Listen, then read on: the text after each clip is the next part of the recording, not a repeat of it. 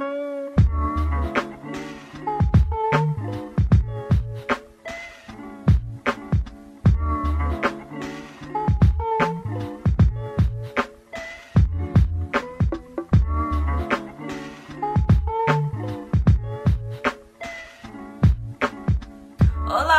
¿cómo estás? Muy bien, ¿y tú? Chaqueta. I took years of Spanish. That's all I got, brother. That's all I got. Chaqueta is my favorite word in Spanish. It means jacket. It's it's just a fun one. ¿Dónde está chaqueta? What is that extra accent I added on there? I felt racist. Um, what the fuck is going on, dude? What the f is going down? Um, long time to talk.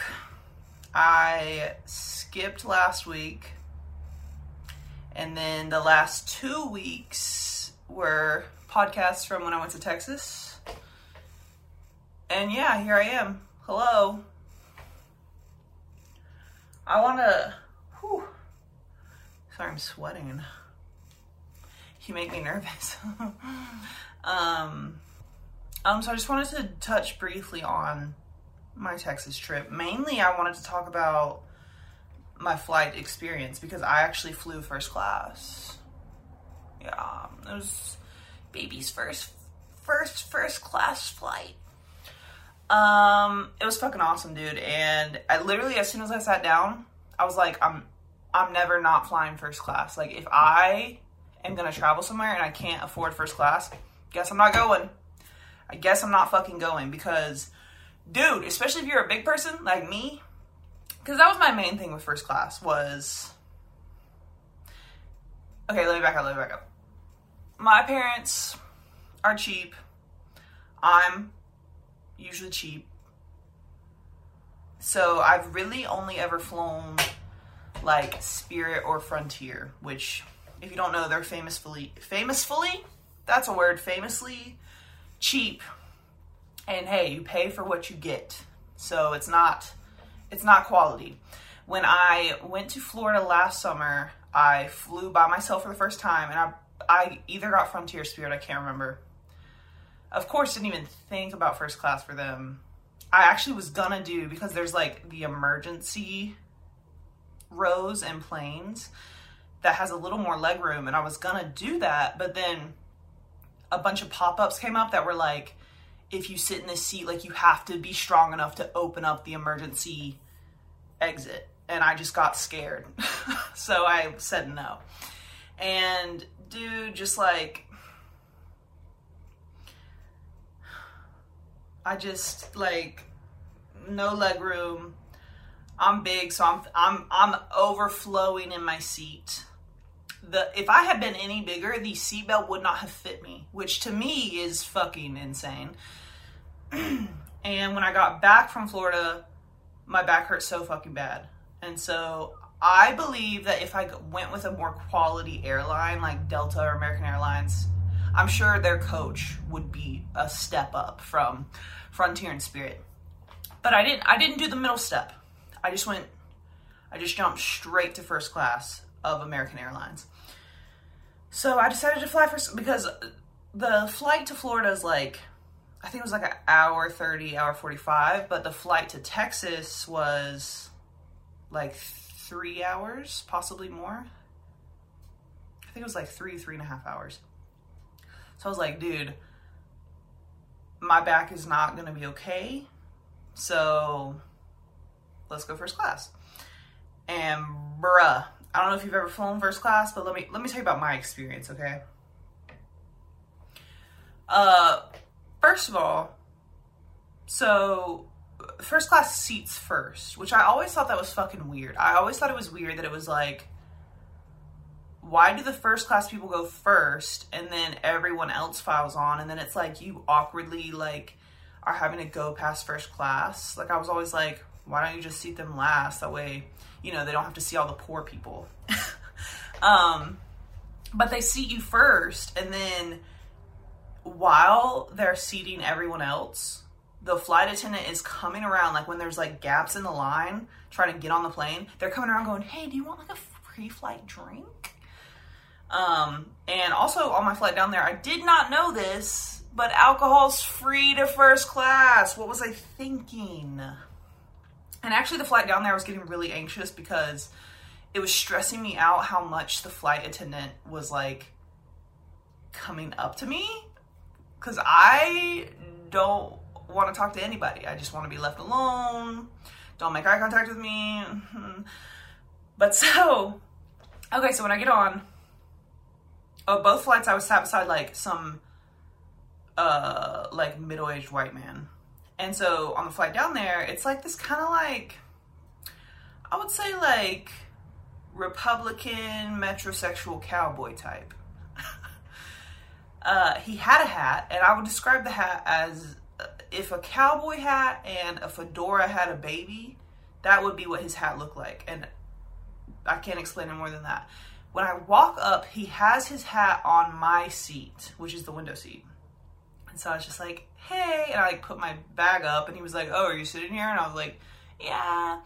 And then so he gets up and so I get in and so he has this, I guess this hat is too nice to just like put with his bag up top. So he has this this hat on him the whole three hours and 30 minutes. He has it, he either puts it on his knee or he puts it on like the middle thing between us. When he goes to the bathroom, he puts the hat on. Cowboys in their hats, I don't know. Um, but so he was getting alcohol and I just I don't I don't know the rules. I don't know the rules. So I just kept saying no to everything, to everything that the the flight attendant asked me. There's a pre-flight drink once you get up in the sky, there's another drink, and then they come around with mixed nuts, and then they come around for another drink, and then they give you a whole fucking meal if you want. And they also bring you a hot towel. And I said no to everything, and I was gonna say no to the hot towel, because because literally I like when I saw her coming around, I was like, like, because I I'm I get anxious when I do stuff I've never done before. So I've never flown first class, so I'm fucking anxious because I'm like, I don't know the rules. I don't know like what I'm supposed to do. I don't know where I'm supposed to look. I don't know what to do with a hot towel. But then I saw people like, you know, rubbing it on their face and like rubbing their hands and stuff. So I'm like, okay, so I get it. First of all, them bitches are hot. Okay, they they microwave the shit out of those bitches, and it hurt a little bit, but it was fine. And honestly, we should start making like hot towel breaks a thing throughout our daily lives because wiping my face down and hands down on that plane, like, it was so nice. It was so refreshing. And I just think, like, what if, like, after lunch, it was just, it was just socially acceptable to just someone bring some hot towels around? Just, just you know, it was nice. Um, but so the guy beside me on the way down there, he he was snatching them bitches up. He was he was jacking coke the whole time. He was like itching on the edge of his seat when they were coming around with the meals, like trying to hear what all the options were. And then he got pissed. What did he get? He got like a little bit angry when he found out that the only options left were vegetarian. And you know, of course, the flight attendant's like, "Oh my god, I'm so sorry. Like, I'm so sorry." And she was, he was like, "It's not your fault." I'm just like, "Dude, shut the fuck up." and again, we don't talk the whole time. He the only time he talks to me is to say, um, "Are you gonna get anything?" or like, "Are you gonna get food?" And I was like, "No." um, but so when we're landing in Dallas, it's nighttime, and I don't know if I've never flown at night or like Dallas is so big or it's so fucking flat. But I was blown away by like once the clouds kind of cleared as we were getting as we were coming down like just all the lights and like just the city at night. It was fucking gorgeous. And so I was taking many pictures because I'd never I'd never seen anything like that. And this man was just like getting some good ones. Yeah, I am. Shut the fuck up. Next time you you fucking get the window seat, bitch. Reserve that shit online.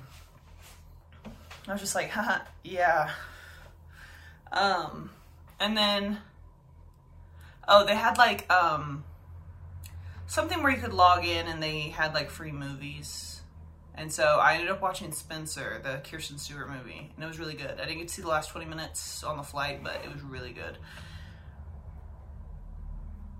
And yeah, and also it's so fucking annoying that like right when the plane lands, pretty much, like once it stops moving, bitches are hopping out of their seat to like stand like they have fucking scoliosis in the aisle when like they haven't even opened the doors yet. And then even after they open the doors, you're like frantic to fucking get out as if your bags are gonna get to baggage claim any faster. They're not.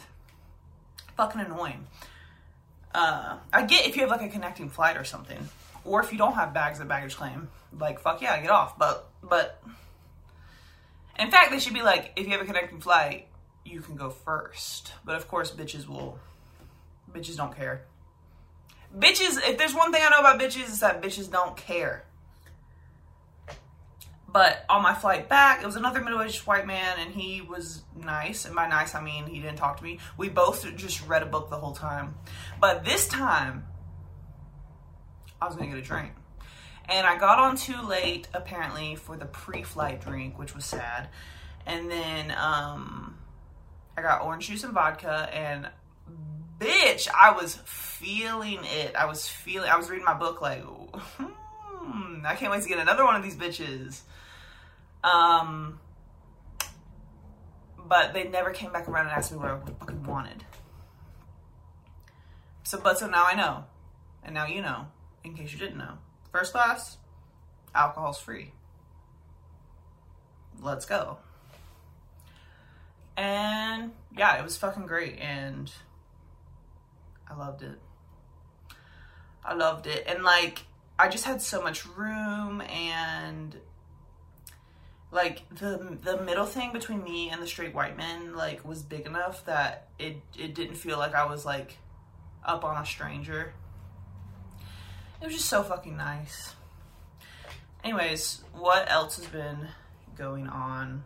Um, I, if you know me, which most people who watch this know me. Um, I have been since January. I have been getting a tattoo almost every week.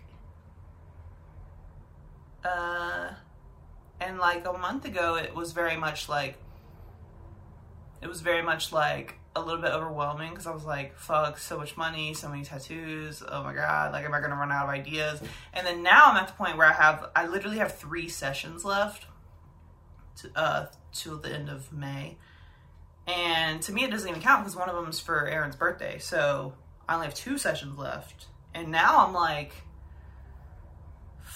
fuck, I don't want it to be over. But also, like, for the two, I'm definitely just doing touch ups for one. But for the other one, I'm like, I don't know what to do for my last one. like, I don't know what to do. But so, yeah. Um, and that's to be all my tattoos till the end of summer what am I gonna do? And I feel like I'm friends with my tattoo artist, and so it's like I'm not gonna see her. I didn't see her for like two weeks recently, and when I saw it, felt like I hadn't seen her in like two months. It was crazy. Um, but yeah. Oh, also a new porch cat just dropped. It's this little like black and white tuxedo cat and I've I've seen it a few times, but here recently I've been catching it sleeping on my front porch on my like my love seat out there.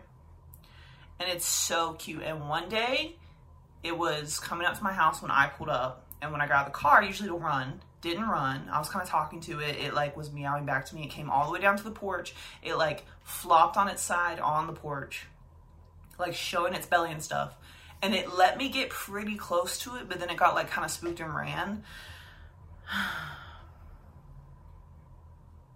it better watch out because I'll literally snatch that bitch up and I will take him to the Humane Society to have a better life if he doesn't watch out.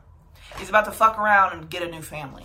He's about to fuck around and get neutered slash spayed and get chipped and get, uh, I almost said radiation rabies shots, vaccines, and find himself a new family if he doesn't watch out. so yeah. Uh, the day that I'm putting this out, hopefully, fingers crossed, is Tuesday, April 19th. 419. And you're like, what the okay, so what the what the fuck is 419? Like 420 is the actual holiday, you know what I mean?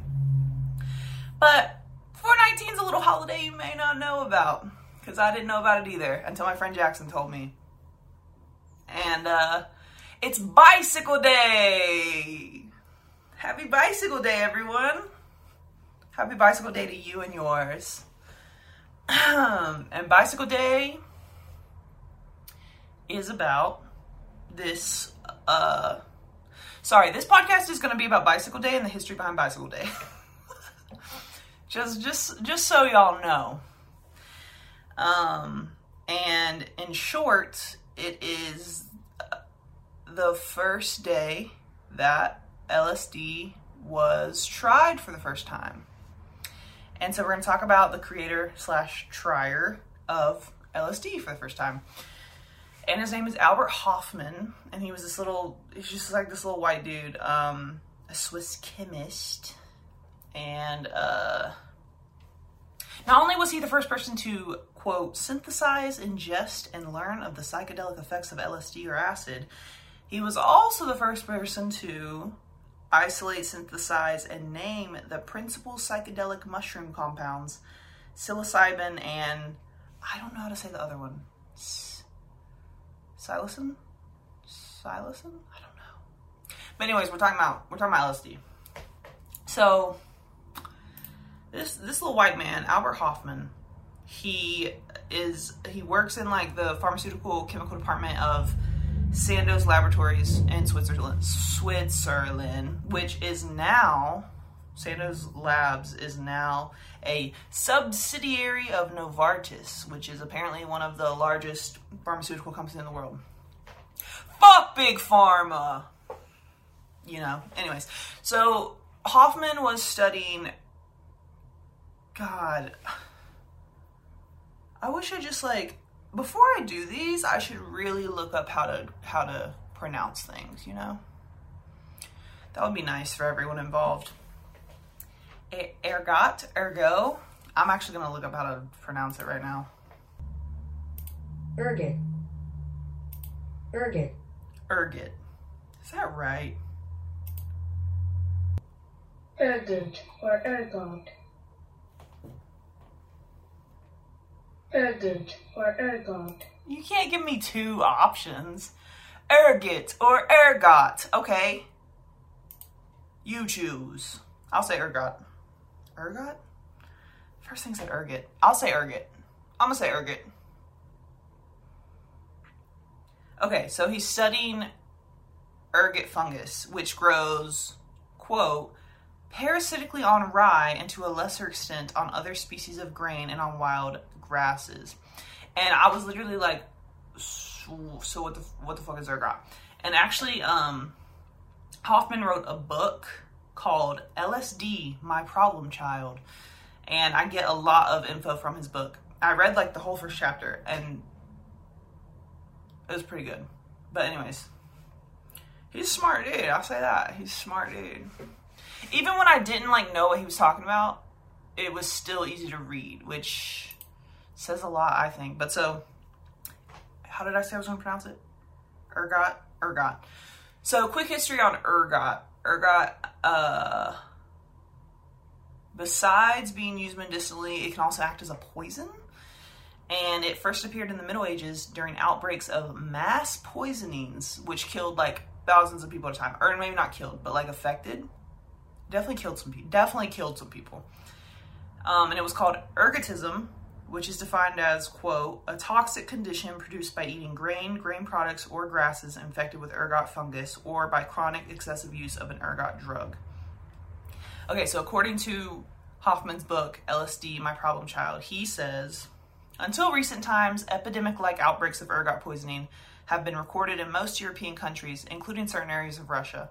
With progress in agriculture and since the realization in the 17th century that ergot containing bread was the cause, the frequency and extent of ergotism epidemics diminished considerably. The last great epidemic occurred in certain areas of southern Russia in the years 1926 to 27.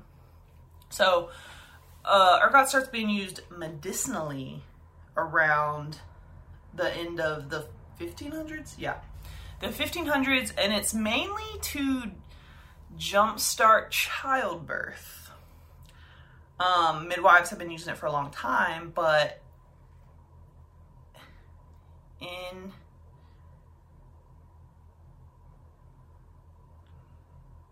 midwives have been using it for a long time, like obviously since like the fucking 1500s. But in 1808 was the first time it was kind of entered into like academic medicine. It was published by American physician John Stearns in Account of the Putvis. Again, don't know if I'm saying this right. Account of the Pulvis parturiens, a remedy for quickening childbirth. But people stopped using it because they realized it was actually dangerous for the child, mainly because like they don't know the right dosage to use, and uh, they said an uncertainty of dosage could lead to high. Wait, if the dosage was too high, it would lead to uterine spasms. So they just started to use it um, after childbirth to stop like bleeding and hemorrhaging or whatever. So, anyways, that's that fungus. But so um, Hofmann starts is working with this fungus ergot and is extracting lysergic acid to quote purify and synthesize active constituents for use as pharmaceuticals. And on on no I thought that cat was back on my porch, but he wasn't. On November 16th, 1938, he made the 25th substance in a series of lysergic acid derivatives, lysergic acid diethylamide. Again, don't know if I'm saying it right. Abbreviated to LSD 25 for laboratory usage. And this is a quote from his book. I planned the synthesis of this compound with the intention of obtaining a circulatory and respiratory stimulant, an analeptic, during the testing of LSD 25 in a pharmacological department of Sandoz, whose director at the time was Professor Ernst Röthlin. A strong effect on the uterus was established. It amounted to some 70% of the activity of ergobasine. Ergob- ergobasine. The research report also noted in passing that the experimental animals became restless during the narcosis. The new substance, however, aroused no special interest in our pharmacologists and physicians. Testing was therefore dis- discontinued. So he stopped fucking with LSD 25 for like five years, but continued to work on the fungus. And then on April 16th, 1943, he decided to produce LSD 25 again with the idea of uh, giving a sample to the pharmacological department for further testing. And while he was synthesizing it, he absorbed a small amount of the LSD through his fingertips accidentally and started to feel some of the effects and just had to stop and like leave the lab. But so he described his feelings in a report that he sent to his professor saying, Last Friday, April 16th, 1943, I was forced to interrupt my work in the laboratory in the middle of the afternoon and proceed home, being affected by a remarkable restlessness, combined with a slight dizziness. At home, I lay down and sank into a not unpleasant, intoxicated like condition, characterized by an extremely stimulated imagination. In a dreamlike state, with eyes closed, I found the daylight to be unpleasantly glaring. I perceived an uninterrupted stream of fantastic pictures, extraordinary shapes with intense kaleidoscopic play of colors. After some two hours, this condition faded away. So after this experience, he was like, "That's kind of fucking crazy, dude. Like, I'm gonna I'm gonna do a self experiment on purpose." So.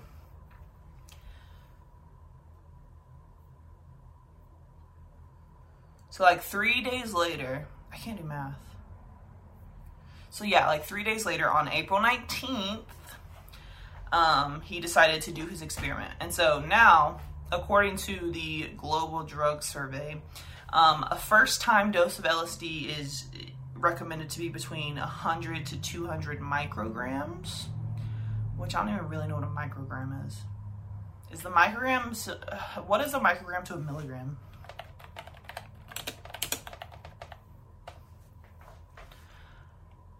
Oh, a microgram is like 0.001 milligram.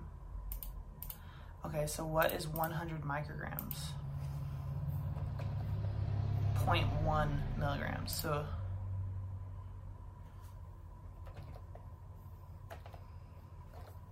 Okay, I don't know why I'm looking this up. It doesn't mean anything to me.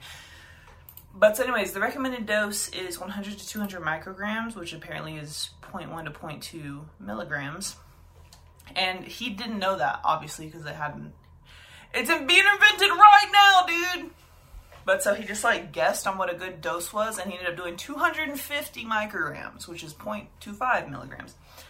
Um, so at 4:20 p.m., uh, he took his dose with water, noting it was tasteless. At 5 p.m., he wrote beginning dizziness, feeling of anxiety, visual distortions, symptoms of paralysis, desire to laugh.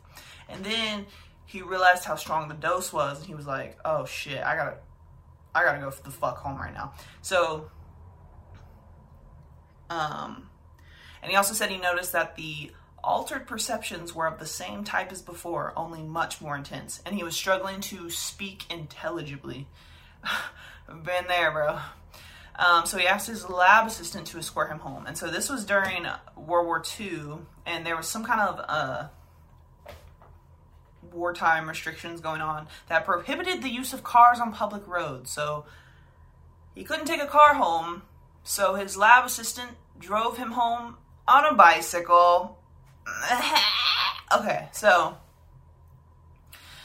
uh so in his book he he goes through his first LSD trip. And so I have taken sections out because it's it's very long, but I've taken sections out to talk about his experience. So, on the way home, my condition began to assume threatening forms. Everything in my field of vision wavered and was distorted as if seen in a curved mirror.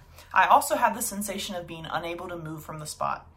So now they make it home, and he says, the dizziness and sensation of fainting became so strong at times that I could no longer hold myself erect and had to lie down on a sofa. My surroundings had now transformed themselves in more terrifying ways. Everything in the room spun around, and the familiar objects and pieces of furniture assumed grotesque, threatening forms. They were in continuous motion, animated as if driven by an inner restlessness. So now he's convinced, like, oh shit, I accidentally poisoned myself. Um, so I need to drink milk. So he asks his lab assistant to go ask the neighbor for milk. And then he wrote, The lady next door, whom, whom I scarcely recognized, brought me milk. In the course of the evening, I drank more than two liters. She was no longer Mrs. R, but rather a malevolent, insidious witch with a colored mask. Even worse than these demonic transformations of the outer world were the alterations that I perceived in myself, in my inner being. Every exertion of my will, every attempt to put an end to the disintegration of the outer world and the dissolution of my ego seemed to be a wasted effort. A demon had invaded me, had taken possession of my body, mind, and soul. I jumped up and screamed, trying to free myself from him, but then sank down again and lay helpless on my sofa. The substance with which I had wanted to experiment had vanquished me. It was the demon that scornfully triumphed over my will. I was seized by the dreadful fear of going insane. I was taken to another world, another place, another time. My body seemed to be without sensation, lifeless, strange. Was I dying? Was this the transition? At times I believed myself to be outside my body, and then perceived clearly, as an outside observer, the complete tragedy of my situation. I had not even taken leave of my family. Would they ever understand that I had not experimented thoughtlessly, irresponsibly, but rather with the utmost caution, and that such a result was in no way foreseeable? My fear and despair intensified, not only because a young family should lose its father, but also because I was dreading leaving my chemical research work, which meant so much to me, unfinished in the midst of fruitful, promising development. Another reflection took shape, an idea full of bitter irony. If I was now forced to leave this world prematurely, it was because of this lysergic acid diethylamide, and that I myself had brought forth into the world. So at this point, a doctor shows up because uh, yeah, he thinks he's like poisoned and he thinks he's having a fucking breakdown. So the doctor shows up, checks his vitals, and he's completely normal. Like, heart's fine, breathing's fine. The doctor just noticed that his pupils are extremely dilated. Um, so the doctor was like, dude, just go lay in the bed and I'll just like watch over you. So here's what he says after that. Slowly, I came back from a weird, unfamiliar world to reassuring everyday reality. The horror softened and gave way to a feeling of good fortune and gratitude. The more normal perceptions and thoughts returned, and I became more confident that the danger of insanity was conclusively past. Now, little by little, I could begin to enjoy the unprecedented colors and plays of shapes that persi- persisted behind my closed eyes. Kaleidoscopic, fantastic images surged in on me, alternating variegated opening and then closing themselves in circles and spirals, exploding in colored fountains, rearranging and hybridizing themselves in constant flux. It was particularly remarkable how every acoustic perception, such as the sound of a door handle or a passing automobile, became transformed into optical perceptions. Every sound generated a vividly changing image with its own consistent form and color. So then, the more his wife comes home because she was told he was having a breakdown. Um, she comes home and then he goes to bed, and then the next morning, this is what he writes. A sensation of well being and renewed life flowed through me. Breakfast tasted delicious and gave me extraordinary pleasure. When I later walked out into the garden, in which the sun shone now after a spring rain, everything glistened and sparkled in a fresh light. The world was as if newly created. All my senses vibrated in a condition of highest sensitivity, which persisted for the entire day. This self experiment showed that LSD 25 behaved as a psychoactive substance with extraordinary properties and potency. This was, to my knowledge, no other known substance that evoked such profound psychic effects in such extremely low doses, that caused such dramatic changes in human consciousness and our experience of the inner and outer world. What seemed even more significant was that I could remember the experience of LSD inebriation in every detail. This could only mean that the conscious recording function was not interrupted, even in the climax of the LSD experience, despite the profound breakdown of the normal worldview. For the entire duration of the experiment, I had even been aware of participating in an experiment, but despite this recognition of my condition, I could not, with every exertion of my will, shake off the LSD world. Everything was experienced as completely real and alarming. Completely real, as alarming reality, alarming because the picture of the other familiar everyday reality was still fully preserved in my memory for comparison. Another surprising aspect of LSD was its ability to produce such a far reaching, powerful state of inebriation without leaving a hangover. Quite the contrary, on the day after the LSD experiment, I felt myself to be, as already described, in excellent physical and mental condition. Um, so, even though he was freaking the fuck out, he ended up having a good trip. but in a 2006 New York Times article, Hofmann said, LSD spoke to me.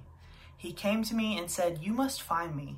He told me, Don't give me to the pharmacologist. He won't find anything.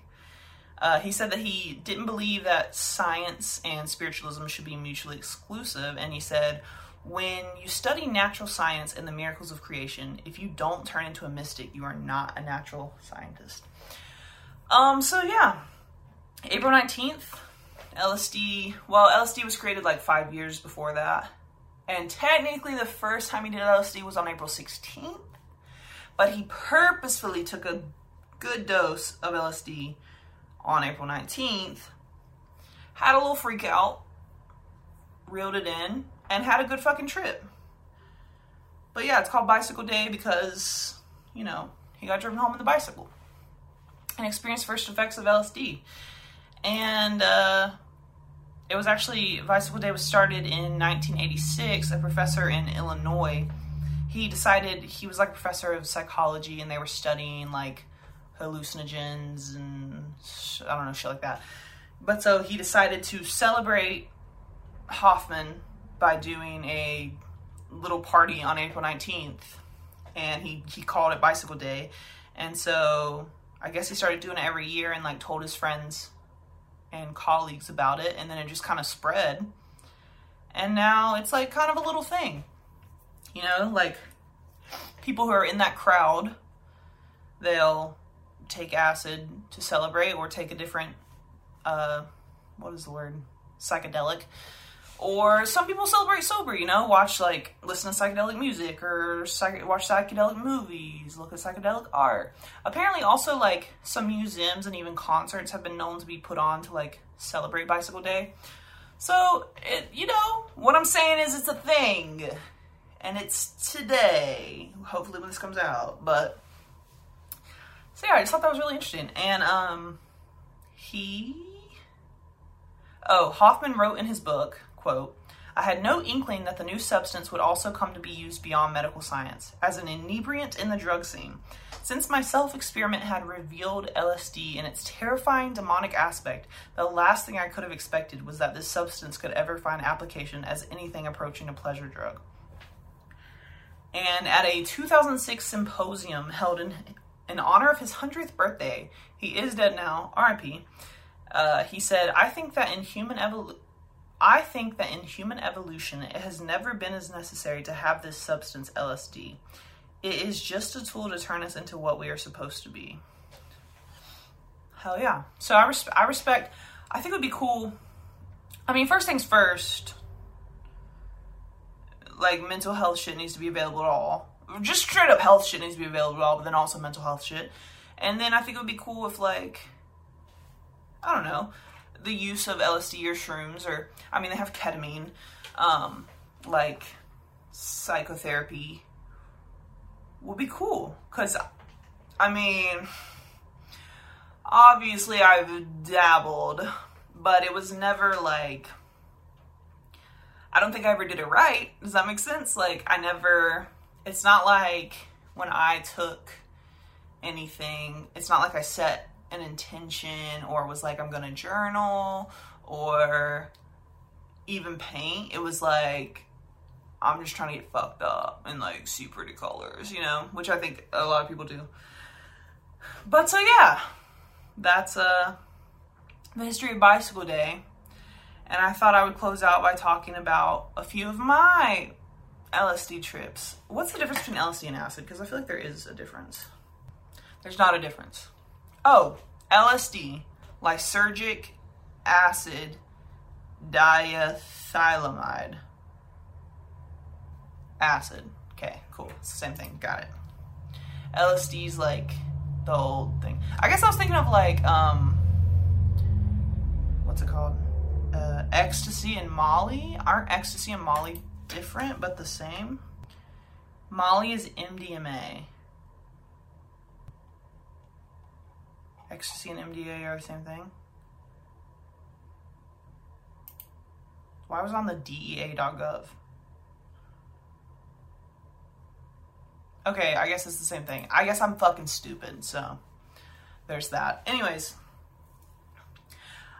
um, so the first time I did acid, I ended up not doing acid for a really long time afterwards because I didn't have a bad trip, but for some reason, like I just walked away being like, I don't really like that. Um, I think in the beginning, like I can remember in the beginning, my friend, like who was trip sitting me, uh, took me on the on the Blue Ridge Parkway. We were like driving around. It was a beautiful day, listening to music, and I just remember like I couldn't stop smiling and I couldn't stop laughing, and it's like I was crying, but I, like I wasn't trying to cry, you know. And then I think I just hit a point where it was like, because acid lasts like eight to twelve hours. I think I just hit a point where I was like, okay, I'm like tired and I'm over this. Um, and I don't want to feel like this anymore. But then it was like, oh, you still got like four to five hours to go. So after that, I did not do acid for a long time because I was like, I don't, I don't like it. It's not my thing. I like shrooms, um, which that still holds up. I think shrooms are my favorite. But anyways, so a few years after that, I decided somehow, because also, I don't know if other people who had drug experiences had a similar thing, but like,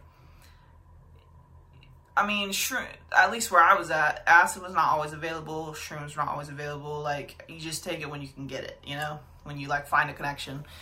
But so somehow we got back into it we as in me and my roommates slash friends. And I'm trying to remember. I feel like my first time doing it after that first time, if this was the first time doing it, that was kind of crazy. But so I hate Thanksgiving and Christmas. And one year I just decided, especially Thanksgiving, I really hate Thanksgiving. Just one year I was like, I'm not I'm not going to Thanksgiving this year. And it was actually super fucking dramatic and my mom got so mad at me for saying I wasn't going to go to Thanksgiving that year that she was like she just randomly was like I guess it wasn't random, but she she just decided to say out loud, "I don't think you're a good person." She's like, "So are you coming to Thanksgiving?" And I was like, "No, I don't think I am." She was like, "I don't think you're a good person." And I was like, "You made me, bitch! Like, what do you want me to say?" Also, are you projecting? But um so sometimes when I tell the story, it's like, "Oh, I didn't go to Thanksgiving and my mom called me a bad person, so then I just like stayed home by myself and did acid on Thanksgiving. But I was already planning on doing acid by myself on Thanksgiving, so it wasn't because of that, but that definitely added to like the the the power behind doing the acid alone on Thanksgiving. But so for some reason I for some reason I decided I'm gonna take one tab of acid, and I have no idea how many micrograms or milligrams those are. Um take one tab of acid, wait an hour and a half, and then take the second tab of acid. And also, past the first time, it was never like just acid. We would always, there was always, there was definitely weed. But then also, there may there may be whippets or there may be alcohol. Um, but so probably that trip there was both, but I just remember, I guess it was like the come up from the second one. And I just like, I turned on Acid Rap by Chance the Rapper, which, like, I know why he designed the album cover to look like that. and I lost the remote. And I spent, it felt like I was, it felt like I was searching for the remote for like hours. And I would be like, oh my god, I'm wasting so much time of my trip just fucking just going from like the kitchen to the living room back and forth because I keep forgetting what I'm doing, looking for the fucking remote. Um, and every time I look at the cat, the cat's looking at me weird because like the cat can tell that I'm on something, but like also when I look at the cat, everything about the cat is moving. And then I would look at my phone because I'm like, I'm wasting my trip. And I would look at my phone and it's been like two minutes. And I'm like, that's crazy. So then it hit a point where I was doing that for so long that I was like, I'm like stuck in fucking time right now. like I it was it was weird. But um found the remote. But so again, I'm completely alone. I'm chill. I'm having a great time. I'm playing my music. I'm like dancing around, smoking weed. I'm doing whippets. And this bitch um, who I used to work with, no longer worked with her, but it's like it's like we we did become friends, but like I suck, so I would kind of like ghost her a little bit. But um, she happened to text me because like everyone, like most people in town have gone home for Thanksgiving and shit. Like it's college town. She happens to text me while I'm on acid, and she was like, "Hey." Is there any chance like you have weed that I could buy off of you? Like I don't no one's here, my guy's gone home, like whatever. And so I was too fucked up to be able to text or like form sentences. So I called her and I was just like, "Hey, like I do have weed, but I am on acid, so you can come over and I'll give it to you." And she came in and I could have swore she was there like 45 minutes or an hour, but when she left, she had been there for like five hours. and I was like, Jesus fucking Christ. Um, those were the main point. I feel like that was my first time back. That's crazy. But, um, oh man. Okay, literally, oh fuck. My phone is being used to record, but I remember from that trip, I like posted something on my Finsta. Oh, the cat's here. I posted something on my Finsta, like it was it was scary. Hold on, let me see if I can find it. Honey, please, please. Okay, so I just went on my Finsta and I found the post I was talking about, and also Honey's here. Say hey, Queen. Okay, so all right. So this is from specifically that trip I was talking about. And this was actually during the time period where I was like, so much time was passing and I was like fucking spun around like looking for the goddamn remote. But so here's what I typed. I keep getting distracted and now I'm listening to acid rap Chance the Rapper, that's all. Space. I'm tripping so hard I keep forgetting what I'm doing and I keep thinking there's something in my peripheral peripheral question mark. Jesus, I keep getting aware a lot. Listening to acid rap is crazy when you're on acid. Who wouldn't? It's space. I put a space when I get distracted for a long time. Space. I feel like the music is controlling everything right now. That sounds dumb and I realize that. Space. I want to post this to get it out of my way, but I don't want to post it because I realize that it's dumb and that I'm in acid. Space. But I also want to have like an open journal. I keep forgetting what I'm doing, and then when I look down and see a pen and paper, I think, oh, oh, that's, and then space. I just realized I have to keep typing to keep them away. Okay, that sounds crazy. Space. Do not be mistaken. Space. I am having a good time. It's crazy.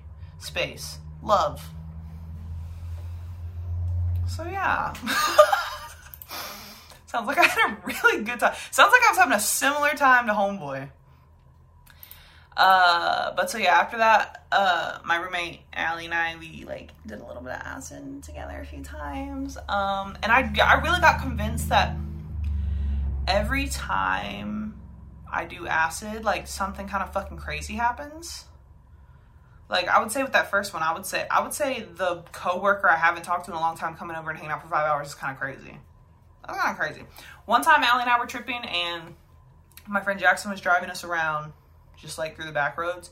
And all of a sudden, there was just like a fucking bear. There was just a bear running down the road. It was crazy. Um, one time, Allie, Aaron, and I did acid, and like something fucking crazy was happening on a road like near my road. And so, so many fucking ambulances were going by. Like, so many ambulances and police cars were going by we were standing outside and Jackson, who was sober, downloaded like a police scanner for the area. And he, so we, he was like listening to the police scanner, and all these fucking ambulances are going by, and we're like standing outside, and it's just like so overwhelming and scary. And then he like, he like responded to the police scanner as if they could hear him, but like in my acid brain, he was talking to the police, and I got so fucking scared. Um, but also that's the famous. Um, we always quote this. So during the come up, we had gone out like to the river by our apartment, and we're like just laying in the grass, and like it was like the sun was setting and shit. And Aaron, I think Aaron like collected moss for a jar or something. But so when we came inside and we were listening to music I guess Erin was getting like too focused on the dirt under her nails. And so she just said to herself, but out loud in front of everyone, she was just like, don't focus on the dirt, focus on the music. and we quote that all the time because she was so serious. Don't focus on the dirt, focus on the music. um, and uh, oh, one time I talked about this to my friends in Texas. So I did answer I did acid at my aunt's farm and I got locked out of the guest cottage and had to stay in like the haunted ass fucking farmhouse. Um, one time, Allie and I did acid at my aunt's farm, and we were actually sitting on the porch with a dab rig, and these fucking rednecks pulled up, and they were like, "Hey, can we hunt? Can we hunt gophers on your land?" I was like, "It's not my land, Bucko." They just kept talking to us because you know like they're just good old country folk and they just want to talk to their neighbors and it's like i'm not your neighbor i'm just house sitting and also i am on acid right now. And I'm just I'm just like trying really hard to look normal. um, and then also later that night, and I talked about this in Texas, like we watched Shutter Island in the fucking haunted farmhouse, and there was like bats or something in the attic, and I literally thought there was like a fucking meth head up there, and like we were about to have to like fight for our lives. But no one said anything while it was happening, and we fully finished the movie, and we like fully cleaned up and like walked back to the guest cottage, and then we talked about it. and um, oh, the fucking worst acid experience. And I don't know if I've talked about this on here or not, but if you know me, you know this fucking story. So, Allie and I did acid at our apartment. And Allie had a dog. Allie had a dog named Boone. And he had been trained, like, there was a bell on the door, and he had been trained that when he wanted to go to the bathroom, he would he would slap the bell and we would let him go outside.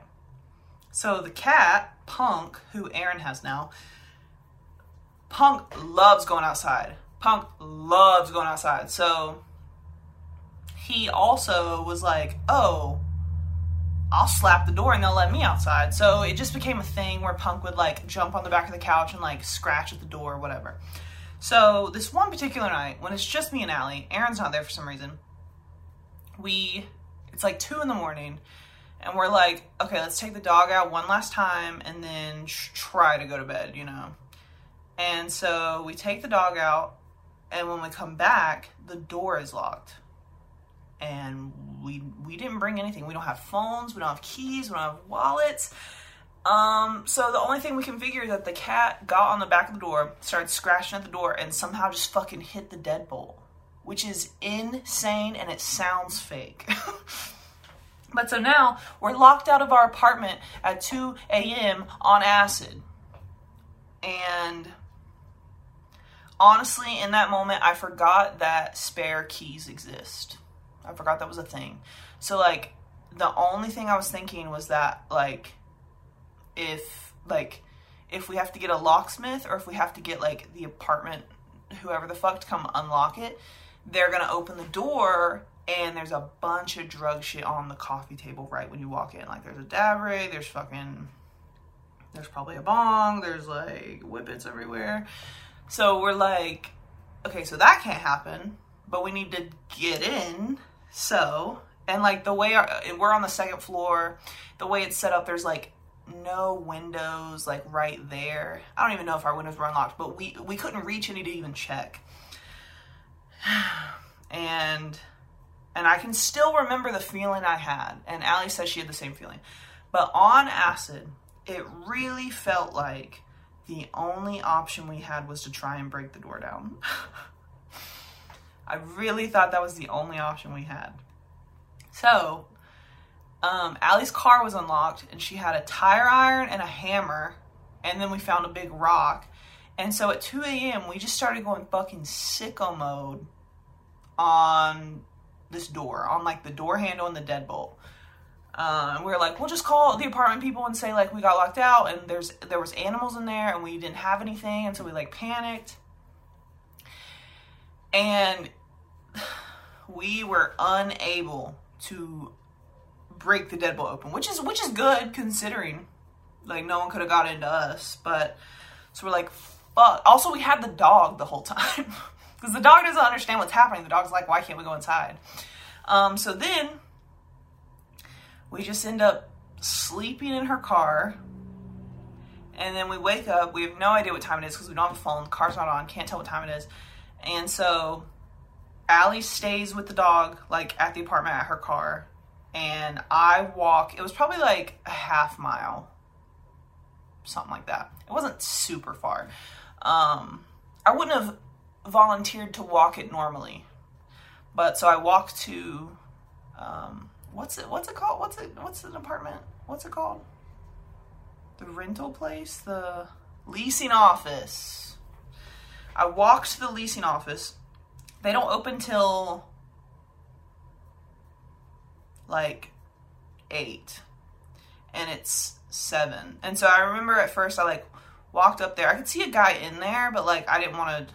I already look like a problem. um, and I remember I sat on the pavement and I was looking at the asphalt and I, it was still like swirling and shit. And I was like, God damn it.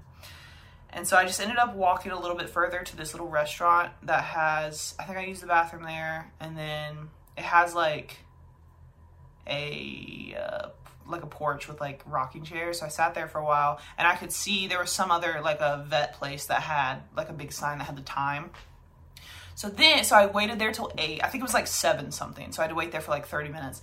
And then, so I walked back to the place and I like give the lady this whole story about like, it's just me and I'm supposed to be watching my roommate's animals.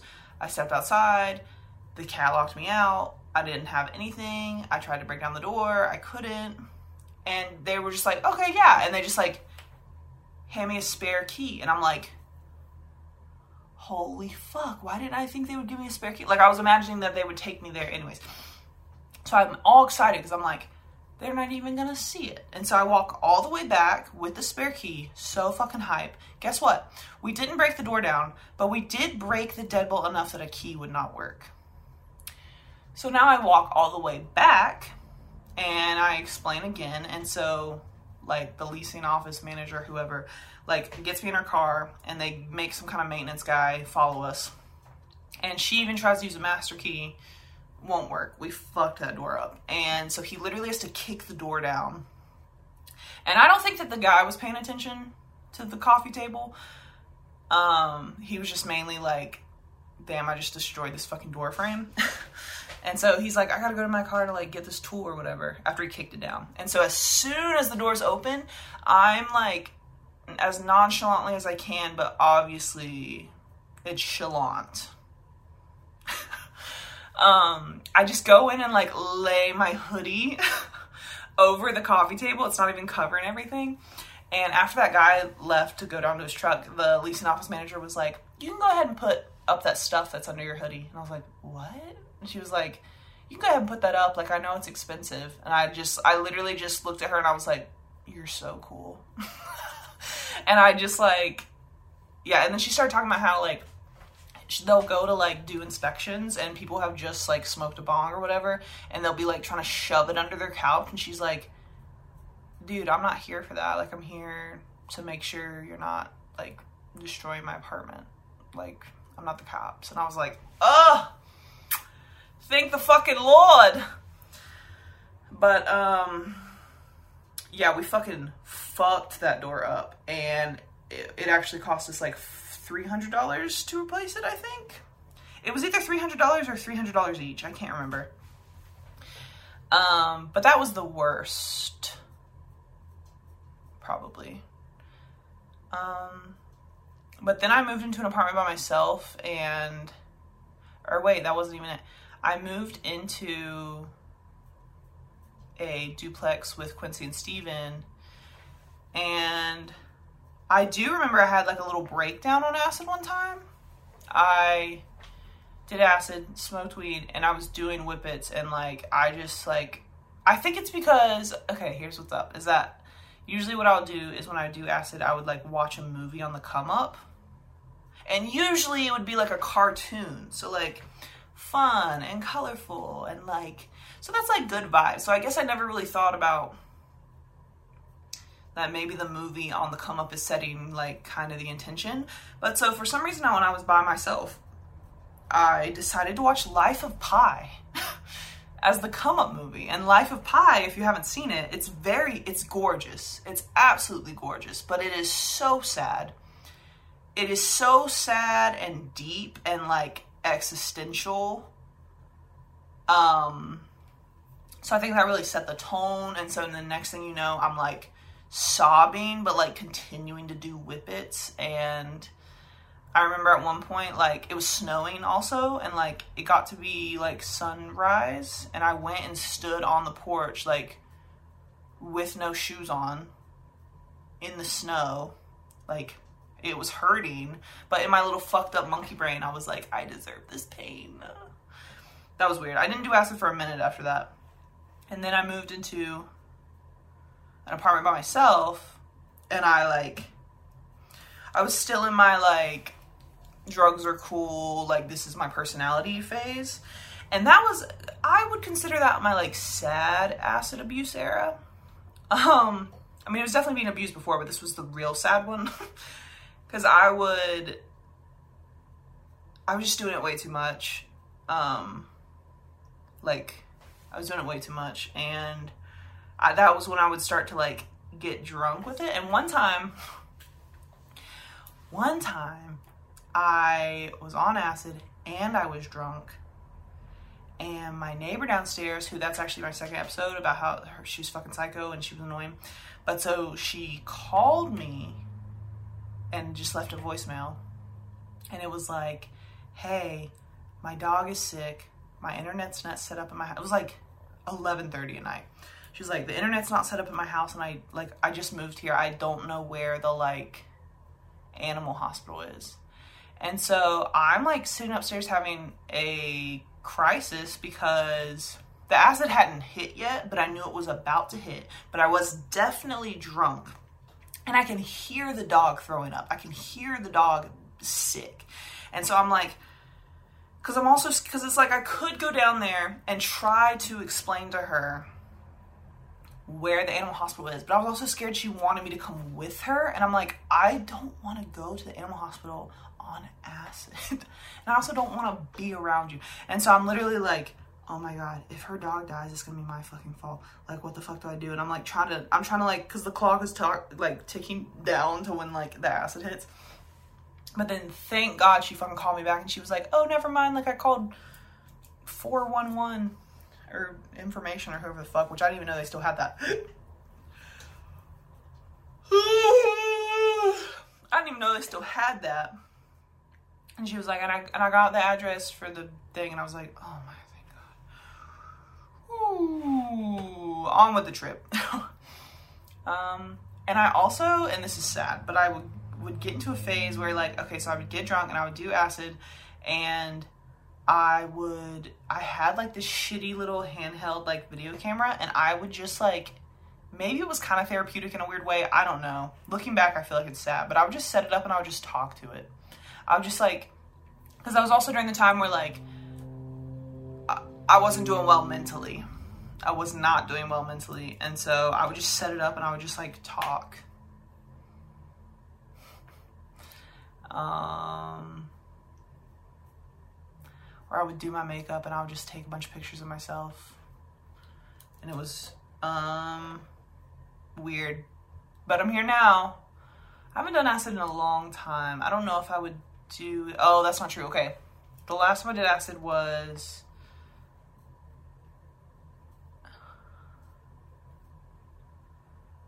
not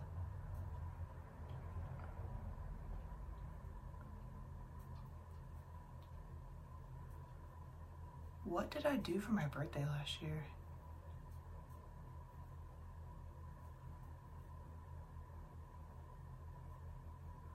I don't feel like it was last year. I feel like it was the year before that.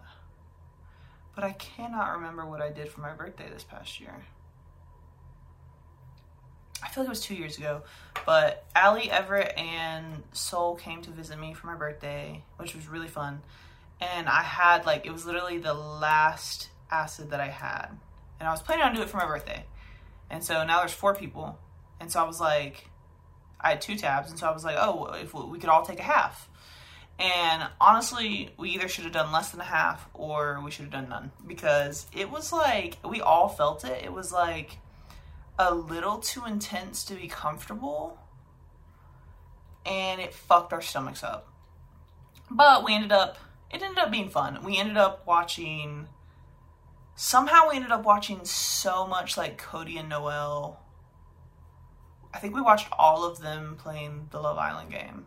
And we were laughing so fucking hard. But yeah, it was just like a little too intense to be comfy. Um, and it wasn't worth it. But I still had fun with my friends. And so I haven't done it in a long time. But um yeah, so I won't so I won't be celebrating this bicycle day but hopefully some people are safely, comfortably. Um, don't do acid unless you're in a comfortable place. First of all, test your drugs. I never did, but you should. Test your fucking drugs. Um, they're they're not too expensive on Amazon. I would now. If I was doing drugs like that now, I would test them. I, I hope.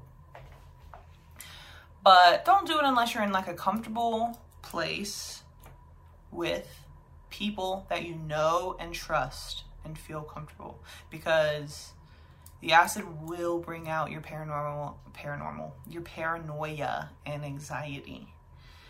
And i think i talked about this in a jackass um, episode but there was this dude that jackson and i used to work with. I actually i was around that motherfucker way too much. I actually could do a whole fucking episode on him but he was kind of a crazy person uh and I worked two different jobs and was in an acapella group with him. This motherfucker haunted my life for years and I let it happen. But so he, I guess he was just like really wanted to try acid. He had never done acid. And so there was a girl that we worked with. They're work friends. He does he's never hung he's never hung out with her just them. Never ever. Never been to her house. I don't even know if she he had met her boyfriend. But so she's like, "Yeah, I have acid. He really wants to do it."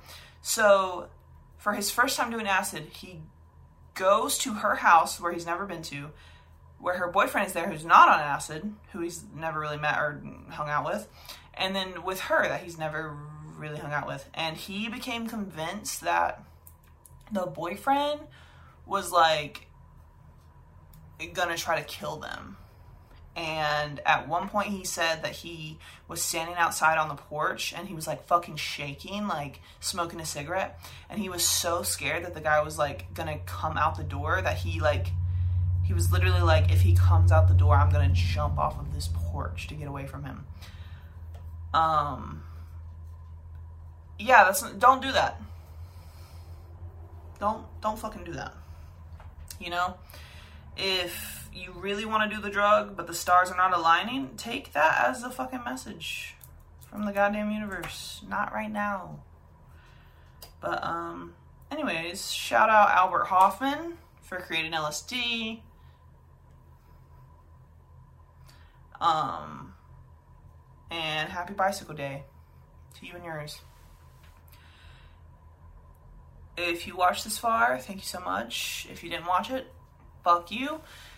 My name is Ash. This is No Eye Contact. I don't think I said it was no eye contact in the beginning. Hopefully you know it's no eye contact. But um yeah, let's uh sorry I took a break for a week, but hopefully we're getting back into it. Next week should be Taurus. Should be about the sign Taurus cuz it's Taurus season, baby. Well, not yet, but it's about to be. So, uh yeah. Bye. Hope you have a great week.